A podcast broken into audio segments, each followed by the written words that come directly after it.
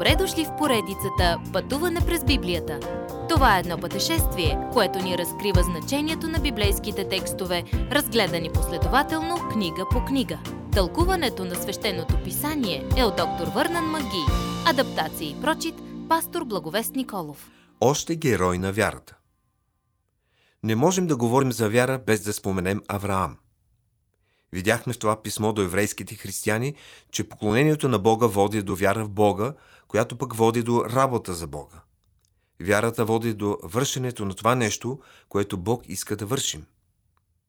С вяра Авраам се довери на Бога, когато той го призова да напусне всичко, което знаеше, удобствата на живота си и да замине за земя, която никога не е виждал.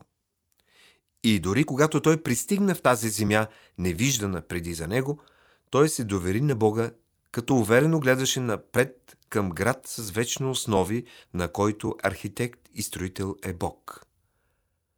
Дори Сара, въпреки напредналата си възраст, успя да повярва на Бога, когато той и обеща да й даде син, потомък, чрез когото Бог щеше да спази обещанието си към Авраам. Исаак, синът на Авраам, също е в списъка с герои на вярата.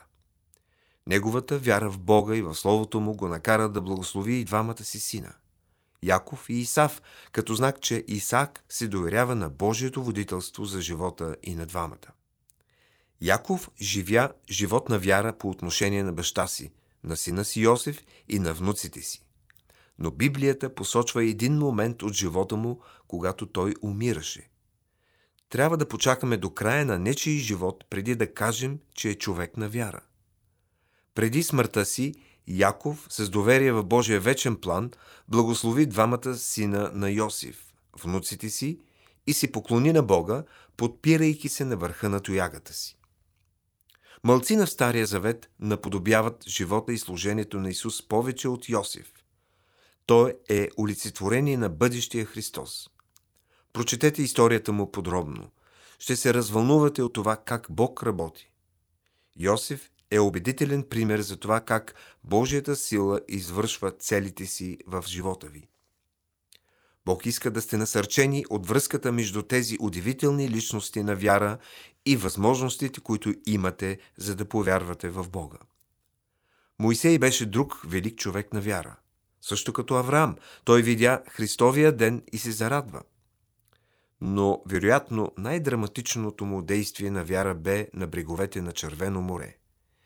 При бягството от фараоновите армии, Моисей преведе Божия народ през морето на суха земя с вяра. Да повярваме на Бога в този драматичен момент изисква изключителна смелост. Противно на логиката и същевременно рискувайки подигравки, ако планът се провали, Моисей протегна ръка над морето и стори всичко, което Бог му заповяда. Исус Навин следва Моисей в това пътуване на вярата. Очакванията на народа към него като водач бяха високи след предишния им водач. Но Исус Навин се довери на Бога и заведе народа в обетованата земя. Той се научи на смирение, като остави бъдещето си в Божиите ръце и му се доверяваше за изхода от всяка битка. Готови ли сте да се доверите на Бога по този начин? Следващият път научете още няколко примера на хора, които се осмелиха да изявят вярата си в Бога. Уважаеми слушатели, Вие чухте една от програмите в поредицата Пътуване през Библията. Ако ви е допаднало изучаването, заповядайте на дабъл ю дабъл ю дабъл ю точка ти ти би точка байбъл, където има много и различни програми на български език.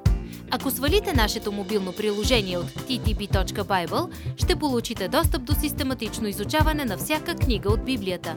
Разкажете ни как Божието Слово променя вашия живот, като ни пишете на електронната ни поща инфо ет студио осем шест пет точка орг или в нашата Facebook страница Пътуване през Библията. Освен до аудиопрограмите, чрез мобилното приложение ще получите достъп и до различни материали. И на още едно място ще намерите нашите обяснения на библейските текстове. На платформата YouVersion за всяка книга от Библията ще намерите наш план за прочит и аудиопрограма с обяснение на прочетеното. Благодарим ви и до нови срещи в онлайн пространството!